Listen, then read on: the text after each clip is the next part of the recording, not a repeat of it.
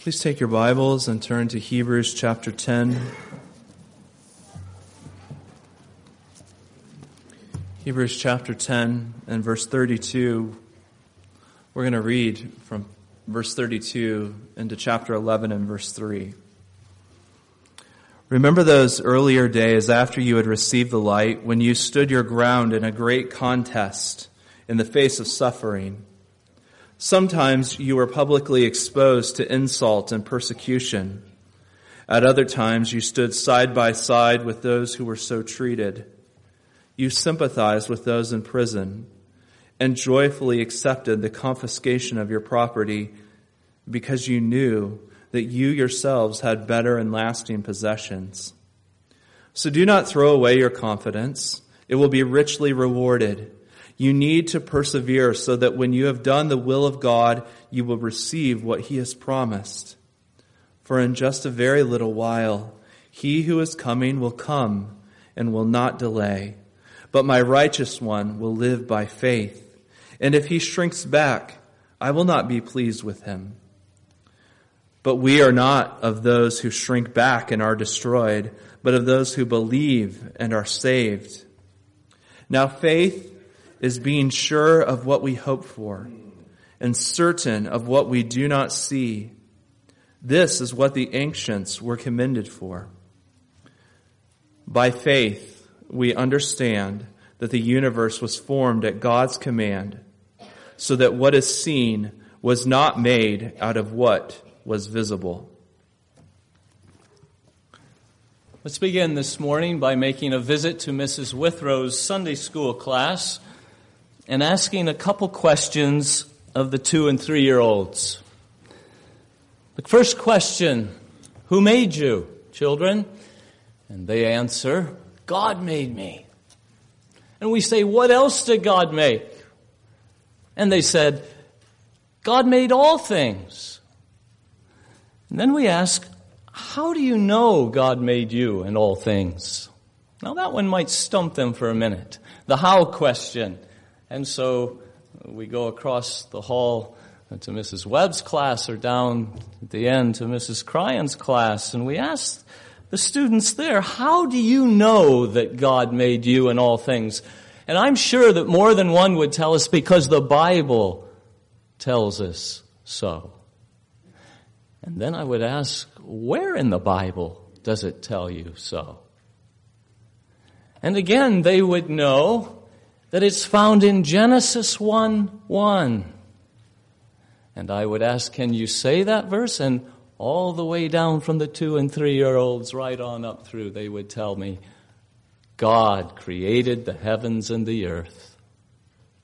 In the beginning, God created the heavens and the earth. Do you believe that, children? Yes. God cannot lie. Now we go to the secular university and we have an interview with the leading professor in the science department and we ask this question How did the universe begin? And she tells us what? Don't you know about the Big Bang? And she goes on to explain how that 13.7 billion years ago, there was nothing and nowhere and then suddenly, in a single moment, out of nothing, a whole universe exploded into existence. But we say, where did the stuff come from that exploded? Because nothing comes from nothing. And we get no satisfactory answer, for there is none. Man's ideas about the origins of the universe are continually changing. What you heard when you were a child uh, moms and dads is no longer the current theory. Something else has, has found its place because the old one could not stand up to the evidence. Now, some think that our universe was created by the collision of two other universes. But where did those other two come from? And again, there's no answer. Proponents of the string theory suggest that the universe is not really what it appears to be after all, that it may in fact be a flat halogen, hologram, projected onto the surface of a sphere. Isn't that interesting? Or it could be a completely digital simulation in a really big computer that's being run by real intelligent aliens. And we say, where did they come from? And again, there's no answer. You need a good imagination for some of the views on the origins of our universe. In fact, the more that you read of man's ideas, the better Genesis 1 1 sounds. In the beginning, God created the heavens and the earth. Now, we've just begun a study of the faith chapter in Hebrews chapter 11. And in this chapter, verse 1, we were given a working definition for faith. Faith is being sure of what we hope for and being certain of what we do not see. Faith is that inner certainty of unfulfilled promises, of unseen realities. And then verse 2 told us that this is what the ancients were commended for, for their faith. That God was so pleased with their faith that He's gone on record to praise them for it. And the rest of the chapter is full of the names of these ancient people who are examples to us of living by faith. And we'll find out how that by faith they obeyed very difficult commands. By faith they endured great suffering. By faith they accomplished great feats. And by faith they received blessings from God. And having been introduced to the ancients who were commended for their faith in verse 2, we're ready now to meet them. Uh, we're ready to start reading that by faith Abel, uh, and then by faith Enoch, and by faith Noah, and right on through the Hall of Fame. But that doesn't start until verse 6. Before we get there, we have verse 3. And it's not talking at all about any of these ancient examples of faith. Rather, we have a statement about the origin of the universe of all things. By faith, we understand that the universe was formed at God's command, so that what is seen was not made of what was visible. And we say, What's going on here? You just introduced us to the ancients. We're ready to hear. And now you step back and say something about the origin of the universe? Why is this verse put in just when we're expecting to meet the ancients? Is this verse out of place? Is it an interruption of the flow? Is it a mistake? As some neoliberal scholars have suggested, it's a verse out of place. No, not at all. God has his reasons for putting verse 3 here at the beginning of this faith chapter. He's making some very important points about faith, and they belong right here where they're found. I want to make five lessons from verse 3 this morning. First of all, he's giving us here a personal illustration of faith's definition at work in us. A personal illustration of faith's work in us. Now, he's just told us that faith is being sure and certain of what we do not see. Here's an illustration how this works. So let me ask you, believers do you know for sure that God created the universe? Are you absolutely certain that it was formed at God's command? And you say, Yes, I'm sure of it. Well, then, how do you know that? Were you there? Did you see it? Did you hear his God's command and see the universe spring into being out of nothing? You say, "Well, no." Well, then how do you know it? By faith. Right answer. By faith, we understand that the universe was formed at God's command. Precisely by faith. We did not see the event of creation, but that's no problem because we've just learned that faith is certain of what we do not see. We can know something to be and be certain of it even though we've never seen it because that's how faith works. Blessed is he who has not seen and yet believes. So, faith is a valid way of knowing things. It is a valid method of gaining important information and truth about things unseen and otherwise unknown. But notice the order in God's method of knowing. Faith comes first. By faith, we understand. Understanding comes through faith. We first take God at His word, and then we understand.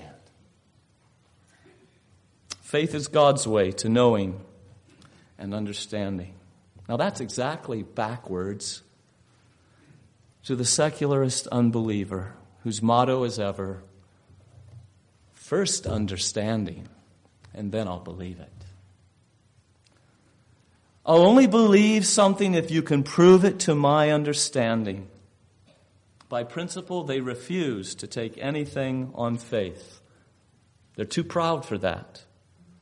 Though some of their theories on origins do take more faith than even creation to believe them. But it's understanding first if you want me to believe it. And so they're ever learning but never coming to a knowledge of the truth.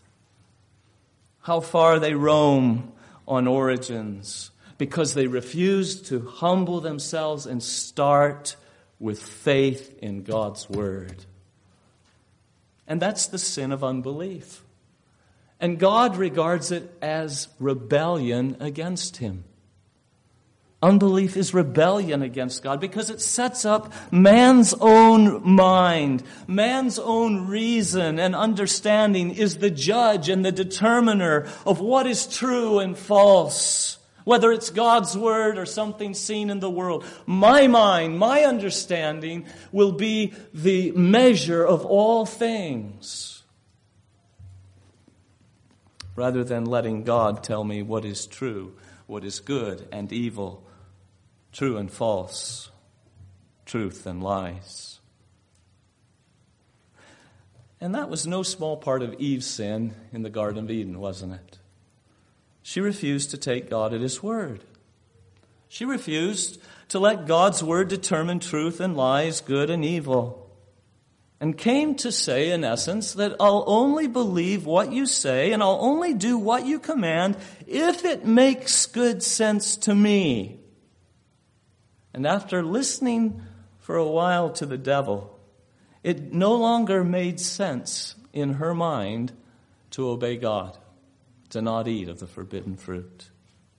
She leaned on her own understanding and placed her own mind above the Word of God instead of vice versa, putting herself under and letting God be God and letting God tell her what is true and false, good and evil. And is that not at the heart of many of our sins?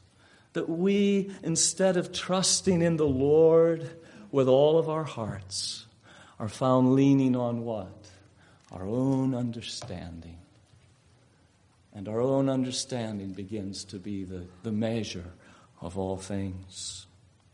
Now, this statement in verse 3 on faith and the origins of our universe is critically important for us living in the age of unbelief that we do today. I think when I was a boy, it seemed like everybody I met, at least, believed that God was the creator of the universe, and not so anymore. Today, a six day creation by God out of nothing is laughed at in the classroom. It's vilified in the textbooks, it's mocked by the media. They don't need God to explain the universe. Natural processes will do just fine. And so we're in the minority. But you know, so were the ones who read Hebrews 11 for the first time, the first century Christians. You know, the Greeks believed that matter just existed forever.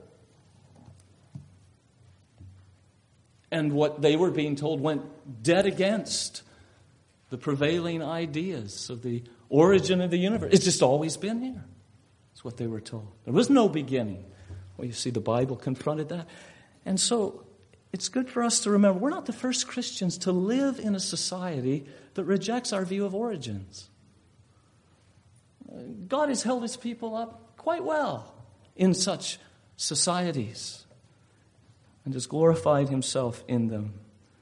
But we're a minority today, and so we, we can be getting, uh, we can have uh, self image problems we feel inept and we, we feel so uneducated besides, besides these PhDs and besides their journals and their experiments and, and all their books and articles, and we feel completely out of our league.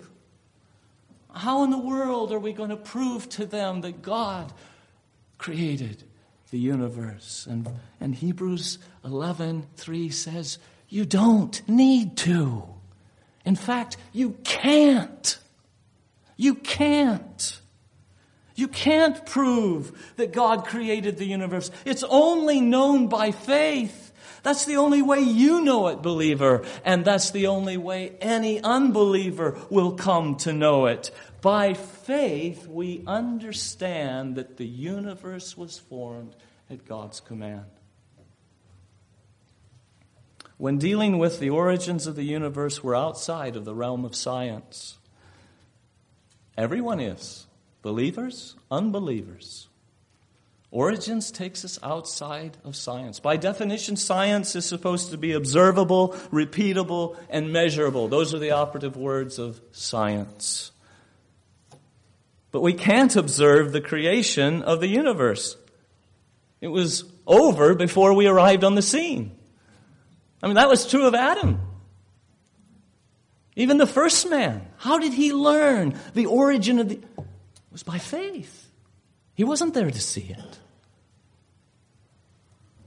No. It's beyond man's investigation. And creation, er, creation is certainly not repeatable. We can't make anything out of nothing. And if we can't observe it or repeat it, we certainly can't measure it. So the world's most brilliant minds and all their resource, if you could pool it together, would never come to know this that the universe was formed at God's command. So that what is seen was not made out of what was visible. That is beyond science, but it is not beyond knowing.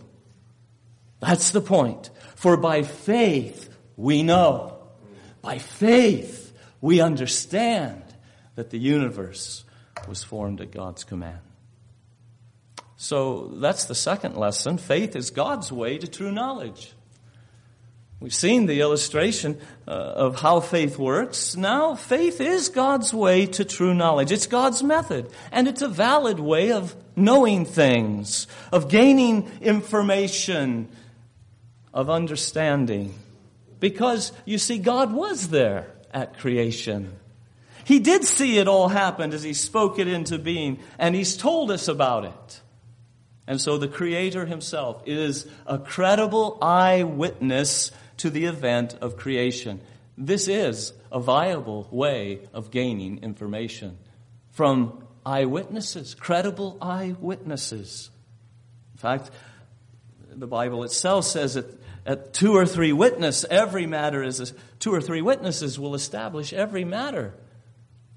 And there are three persons in the Godhead who were present at creation. There are three witnesses. And the one God to how the universe was formed. And so we learn by taking him at his word. By faith, we understand that the universe was formed at God's command. So our understanding of the origins of the universe comes by faith, not by science. Comes by faith in God's revelation. It's the first thing he tells us in the revelation that he's given us. Turn back to the first page and you'll find in the beginning God created the heavens and the earth. And the Bible then goes on further and explains that the universe was formed at God's command. Now that's interesting. Children, when, when you create things, when you make things, you start with raw materials. Maybe you start with popsicle sticks and glue and glitter and construction paper, and, and you start putting all those things together in a very creative way, and you make something for your mom. Not God. He starts with nothing. When somebody made this pulpit, they started with a tree. And they reshaped the tree, and they made it look like this. But when God made the tree, He didn't start with anything. If you go back far enough, He started with nothing. And He created just from His Word. By faith, we understand that the universe was formed at God's command. That's divine fiat. That's His Word, so clothed with such power that when He spoke, nothing obeyed and became something. Exactly what He wanted it to be. His Word creates, carries creative energy. And so Genesis 1 3 says, And God said, Let there be light. He just spoke, and there was light. And you know, you have that formula seven, at least seven times in the first chapter of the Bible, God's revelation. And God said, and it was so. And God said. And so Psalm 33, 6 and 9 make this a cause for worship that by the word of the Lord were the heavens made, their starry host by the breath of his mouth. For he spoke and it came to be. He commanded and it stood firm. So if we believe all that God tells us, we can know for sure how the universe was formed. We can know how the universe began. That's how, that's the reason why some of you young children can have a better understanding on the origins of the universe than many scientists and university professors. It's because you have a different way of knowing. By faith, you understand. Faith understands what the most brilliant minds do not, because faith is humble enough to listen and to be taught by God. Faith is a very humble thing. It's not the world's way to truth, but it is God's way. We start by listening to God and taking at Him at His word. That's where faith starts. And faith in God, faith is God's way to true knowledge. So, so don't be ashamed to believe things just because God told you so. Don't ever be ashamed in this unbelieving age to believe things just because God said so. You're wise to do so. You're a wicked fool not to. Now, I want you to notice in verse 3 the we. I think it's significant. The we of verse 3. I think we see in the we not only the writer to the Hebrews, he puts himself into that word, and all the believers in the church that he's writing to, and by logical deduction, all believers here will find yourself in this verse. We. By faith, we understand that the universe was formed at God's command. He is saying that all true believers, every recipient of this letter, that he sure has true saving faith, he says to them, We, by faith, understand this that the universe was formed by God's command. Don't miss that, believer. You're included in that. How important is the belief of divine creation? Well, there's no true religion without it. True religion begins how? With a clear statement of, of origins, of God creating, and true religion in the heart affirms what God says is true. Faith takes God as His word. We believe because He told us. Faith is able, you see, then to look forwards to the things that He says are going to happen and to look backwards at the things that He tells us did happen. Faith can look either way. And by faith, we can understand things that we have not yet seen, we never have seen, past or future. It's, a, it's God's method, it's God's way to knowing truth. And we all, in Christ, by faith, understand that the universe was formed at God's command. You see, for faith, God's word defines reality. What's the real world? What's the way things really are? The way history really happened? It's right here. And faith rests upon God's word. So I trust we can see then why verse 3 falls where it does. It illustrates our own faith in something that we've never seen. That before we hear about Abel's faith and Enoch's faith or Noah's or Abraham's faith, consider your own faith. Consider your own faith in giving you understanding of how the universe was formed. Now, our third lesson is that God's creation is foundational then to the whole life of faith. God's creation is foundational to the whole life of faith. Even before pointing us to the Old Testament examples of faith, he first takes us to creation. Because here's faith's first hurdle in coming to the Bible. The challenge to faith the challenge to humble ourselves and believe God meets us on the first page, the first verse of God's revelation. In the beginning, God created the heavens and the earth. There it is. Now, are you going to believe it or not? And Hebrews 11:3 puts us on notice that God's revelation then requires faith. It is only by faith that we understand that God created the universe.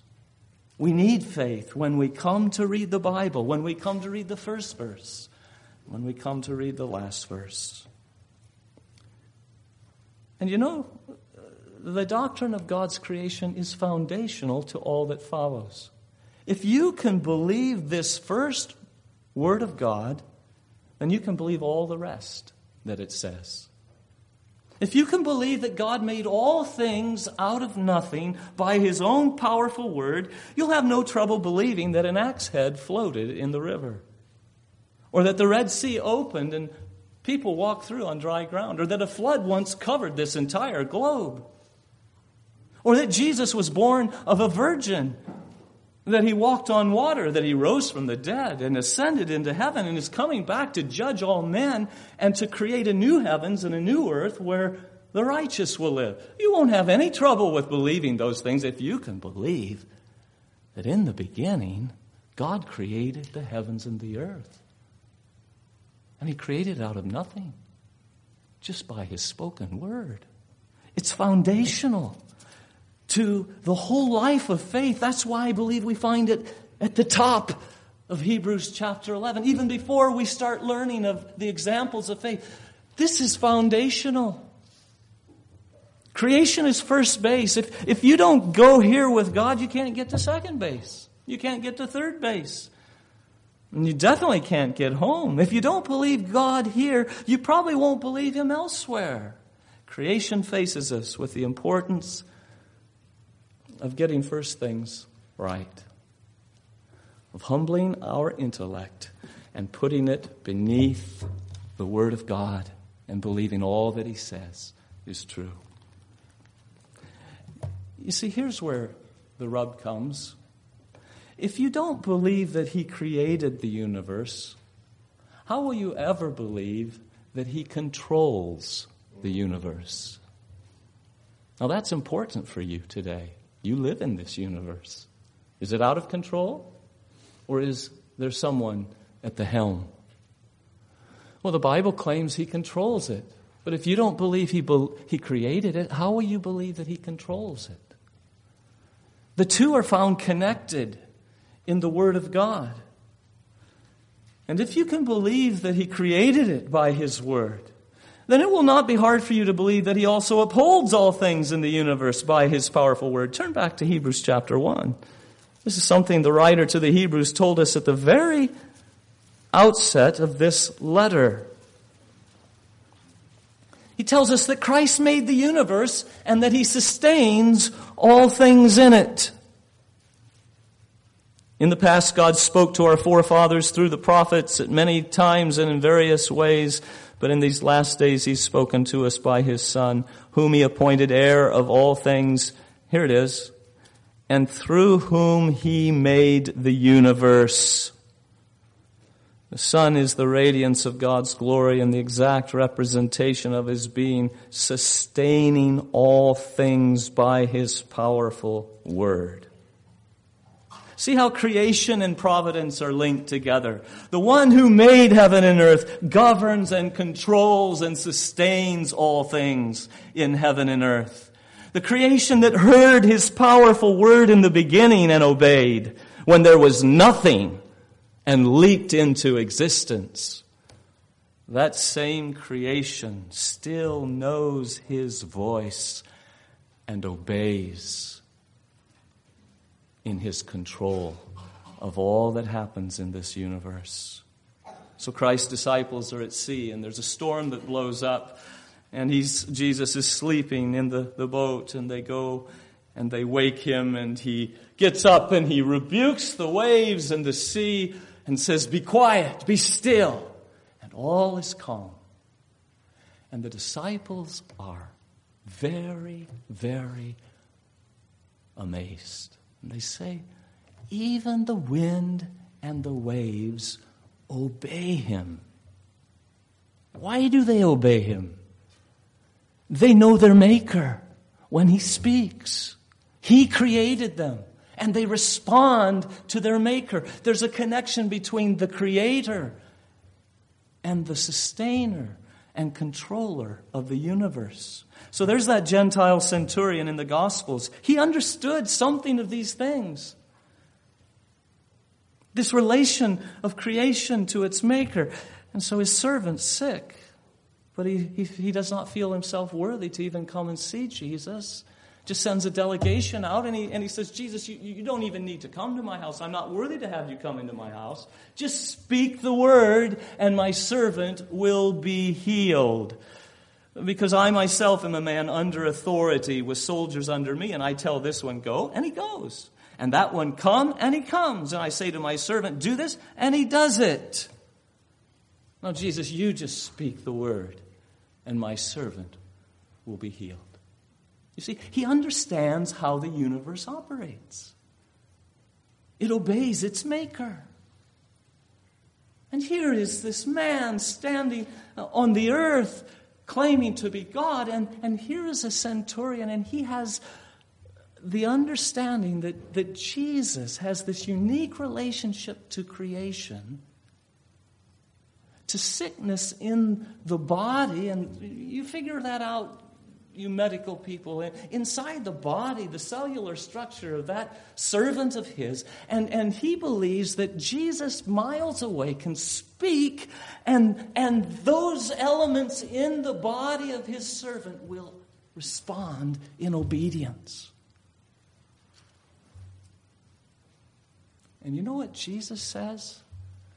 I have not seen such great what? Faith. That's what we're studying. Faith in all of Israel, as I've seen in this Gentile. Faith realizes that creation obeys its maker. And all through the Bible, we see this connection of his creating heaven and earth with his providential rule over heaven and earth and everything in it. Acts 17 and verse 24. What does Paul say on Mars Hill to these pagans, these philosophers? He says, I'm going to tell you about this, this unknown God. You don't know anything about him, but I'll tell you what, what's true of him. The God who made the world and everything in it. There's his creation, you see. That's the first thing he told them. The God who made the world and everything in it is the Lord of heaven and earth. That's two different things. He's the maker, and he's also the master. And because he's the master, when he speaks, it rains. And when he speaks, you breathe. And everything in the universe is under his lordship, his control, his mastery. The God who made the world is the master, the Lord of heaven and earth. He rules over it all, and so he commands a fish to swallow Jonah and keep him alive for three days and transport him back to land. And it obeys. And he commands a den of lions and tells them to keep their mouths shut and not to harm his prophet Daniel, and they obey. And he, he says to some ravens, Instead of you gobbling up that meat, I want you to take it over here and feed my prophet Elijah down by the brook Cherith. And they obey. And the king's heart is in the hand of the Lord, and he turns it like a watercourse wherever he wants it to go. Amen. Proverbs 21 1. So complete is his control of what he has made that all things are made to fulfill his purpose. Everything, down to the casting of a lot, the throwing of a dice. It's every decision is from the Lord, Proverbs 16 33. He who is maker of heaven and earth is master of heaven and earth. So in your life, in your life, is the thing that troubles you and causes you to stay up at night worrying, does it have anything to do with God's creation? Is it anything that's in heaven or on earth? Does it have anything to do that that problem that that causes you such consternation? Does it have anything to do with people? Uh, with tempting demons and devils, uh, with the weather, with wealth, with health, with governments and nations? Is it anything to do with anything in heaven and earth? Well, that's where your God reigns, dear, dear sister and brother. He's the maker of heaven and earth, the whole shooting match, the whole universe. And He's master of it too. And He has promised that His mastery of it is so perfect that in all things He will work for your good, or it won't happen to you. He'll not let anything happen to you but such that will bring about his good purpose. Romans 8 28. Yes, he is the, the master of creation. He really does have the whole world in his hands, the whole universe. You can trust him. Creation teaches us the power of God's word. That just by speaking, nothing becomes something. And it's the same with his words of promise. Have you found a promise in the book? Then you can know that there is divine energy and power that will bring that word about just as certain as when he said, Let there be light, and there was light. Every promise, when he says it, it will happen. Amen. It's the same power that created the universe out of nothing. Faith is being certain of unseen realities. It must happen. And so that's the third lesson. The creation, you see, is foundational. It's fundamental to the whole life of faith. If we can believe that He made heaven and earth, we'll see that He controls heaven and earth. And then, fourthly, knowing God created the universe is a faith strengthener in our trials. And so there's uh, yeah, you, you say, well, why, why is this verse 3 here? Because God has come to us in this chapter to strengthen faith. And one of the things that He is designed to strengthen our faith is the knowledge that He created the universe by His command. Uh, so there's Hezekiah, and he's king of Judah, and Sennacherib, the king of Assyria is a tyrant on a roll and all nations are being smashed by his army. And he comes into Judah and he captures all the fortified cities and he makes his way right up to the walls of Jerusalem. And he's got his army there and he's ready and he's threatening to come and to destroy Jerusalem, the capital. And he, he, he sends messengers first and then a letter. And he's telling the the people of Jerusalem, don't let your king Hezekiah deceive you into trusting in your God to deliver you. What God of the nations has been able to deliver those people from my hand? He had a point. There was not one God of the nations who had delivered the peoples that worshiped them from the hand of Sennacherib. Well, Hezekiah's reaction was to take the letter into the tem- temple of God and to spread it out before him. Lord, see what they're saying about you. And here's Hezekiah's response it's to pray. Hezekiah responds to the threat with prayer. And we have his prayer recorded for us. O Lord, God of Israel, enthroned between the cherubim, you alone are God over all the kingdoms of the earth. You have made heaven and earth. What does God, being the maker of heaven and earth, have to do with the Assyrian horde of threatening to destroy Jerusalem? Well, just this that, that he's not some national God that exists in little pockets here and then. He is the Lord over all the kingdoms of the world. Why? Because he made heaven and earth. He's the maker, and therefore he rules and reigns over all in heaven and on earth. And so Hezekiah, in his prayer, lays hold of the fact that God is the maker of heaven and earth. He's the one, oh God, you're the one who controls all things. And if you could make heaven and earth out of nothing just by speaking, then you can do anything. Have mercy and come and help us. And God goes out in the night and kills 185,000 Assyrian soldiers. You see, all God has to do is not give them the next breath because it's, it's only from God's hand that they live and breathe and have their being. And all God had to do was just not give the next breath. And there were 185,000 in the morning light that were corpses. And the army ran back to Assyria. God is the maker, the master of heaven and earth. You, d- does does the truth of God making heaven and earth ever get into your prayers? Does it ever make its way into your prayers? Has God ever heard you address Him as the maker of heaven and earth? You see, it's to your own loss if you don't pray that way. Oh, what a faith booster it is that to know that the one that I'm calling on just speaks and, and things happen. He doesn't need uh, promising circumstances, things to look good before he acts. There's nothing there, and now there's something. There, there's no love for Jesus, and he's able to create it. There's no faith in Jesus, no repentance. And he can say, Let there be spiritual light, and light shines in the hearts of sinners, and they repent and believe. He's got that kind of creative power.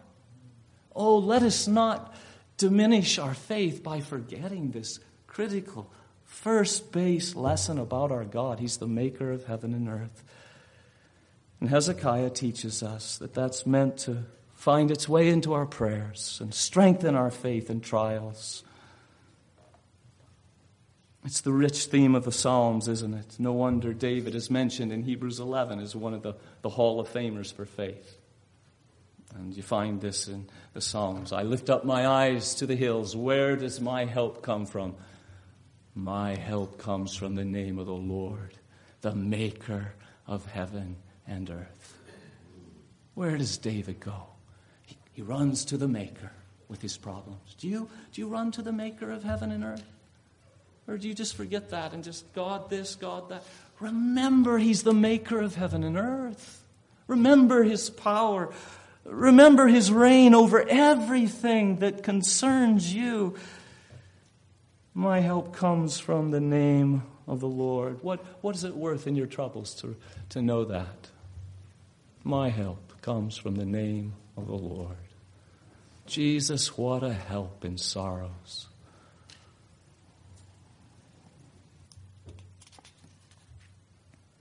While the billows o'er me roll, even when my heart is breaking, he, my comfort, helps my soul.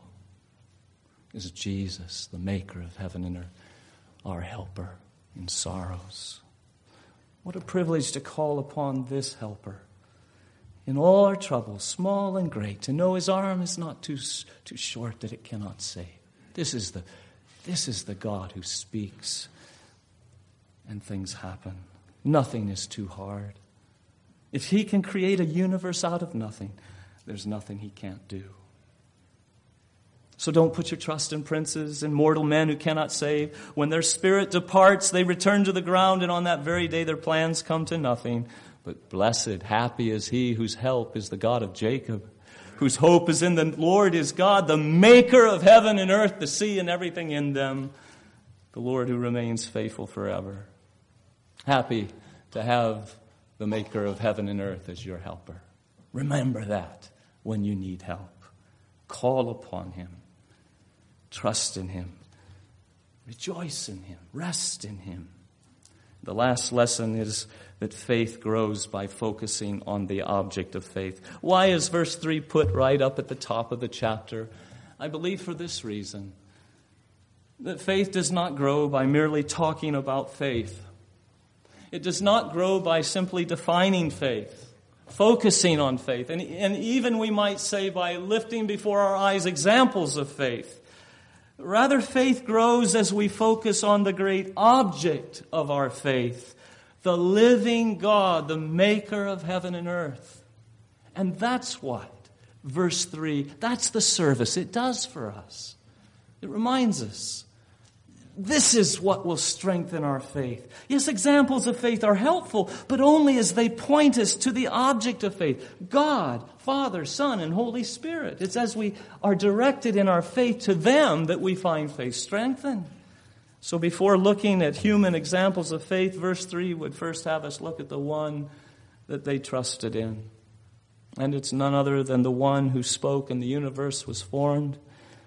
This is the one who's unseen. It's the one who Abel trusted in, Enoch, Noah, Abraham, David, that they trusted in, the one who made all things out of nothing. This is the one Hebrews chapter 11 is calling you to trust in.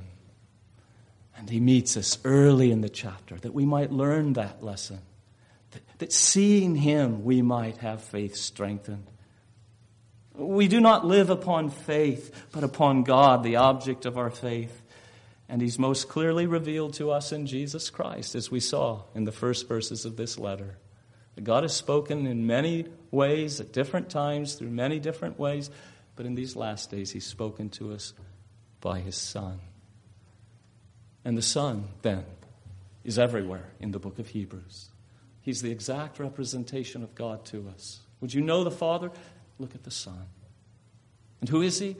He's the one that made the universe.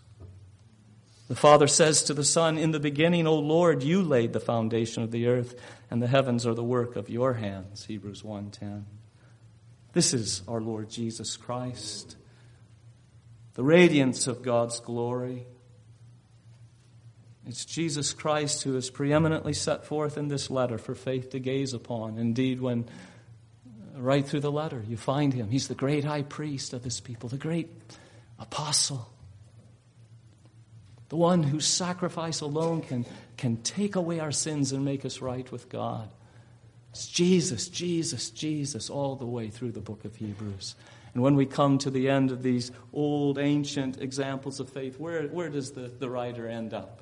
Hebrews 12, 2, telling us to run the race, not looking to Enoch, to run the race of life, not looking to Moses or Abraham or David, but to run the race of life with our eyes of faith looking unto Jesus. To Jesus. Because faith grows as it fixes upon the object of our faith. So every day this week, by faith, let us make use of our helper, Jesus Christ, the maker of heaven and earth. If you're lost this morning, your unbelief is inexcusable. This is the testimony that God has given us eternal life, and this life is in His Son. He that has the Son has eternal life. He who does not have the Son does not have eternal life. And anybody who does not believe God has made him out to be a liar because he has not believed the testimony God has given about his Son. God says his Son is the way to eternal life. Every other way is death, destruction. And until you believe on Jesus Christ, you call God a liar. You say, I don't believe you, God. I think I've got a different way, a better way. There's no excuse. If you've heard the testimony that God has given about His Son, embrace Him right now. Repent of your unbelief, your rebellion against God, and take Him at His word. Cast yourself upon Him, and He will save you. And you will see that Yes, God's testimony indeed is true. By faith, you will come to understand that He is indeed the way, the truth, and the life. Let's pray together. Our Father, we confess that there is enough in the Bible to make us to be the best believers, perfect believers. Because how could we ever doubt you, the faithful God, the God who cannot lie? And so we bow our heads in shame and we confess our unbelief. There are many things that we have called into question about you that you've said. And forgive us. And thank you that you know our frame and you remember that we're weak in our unbelief. Help us, O oh Lord, and teach us to believe and to believe everything that you said, starting with you forming the universe by your own command, and you ruling over it. Oh, thank you, Lord, that we're not left to the silly notions of men about origins, that we can know what is impossible to know except by faith. And so help us then to believe everything that you tell us about the unseen. And so may it be that we glorify you by our faith. Thank you, Lord Jesus, for setting yourself before us in the gospel that faith might look and see and believe. Be the one that fills our vision all this day and help us to honor you by taking you at your word. Some for the first time, some for the thousandth time. We ask in Jesus' name. Amen.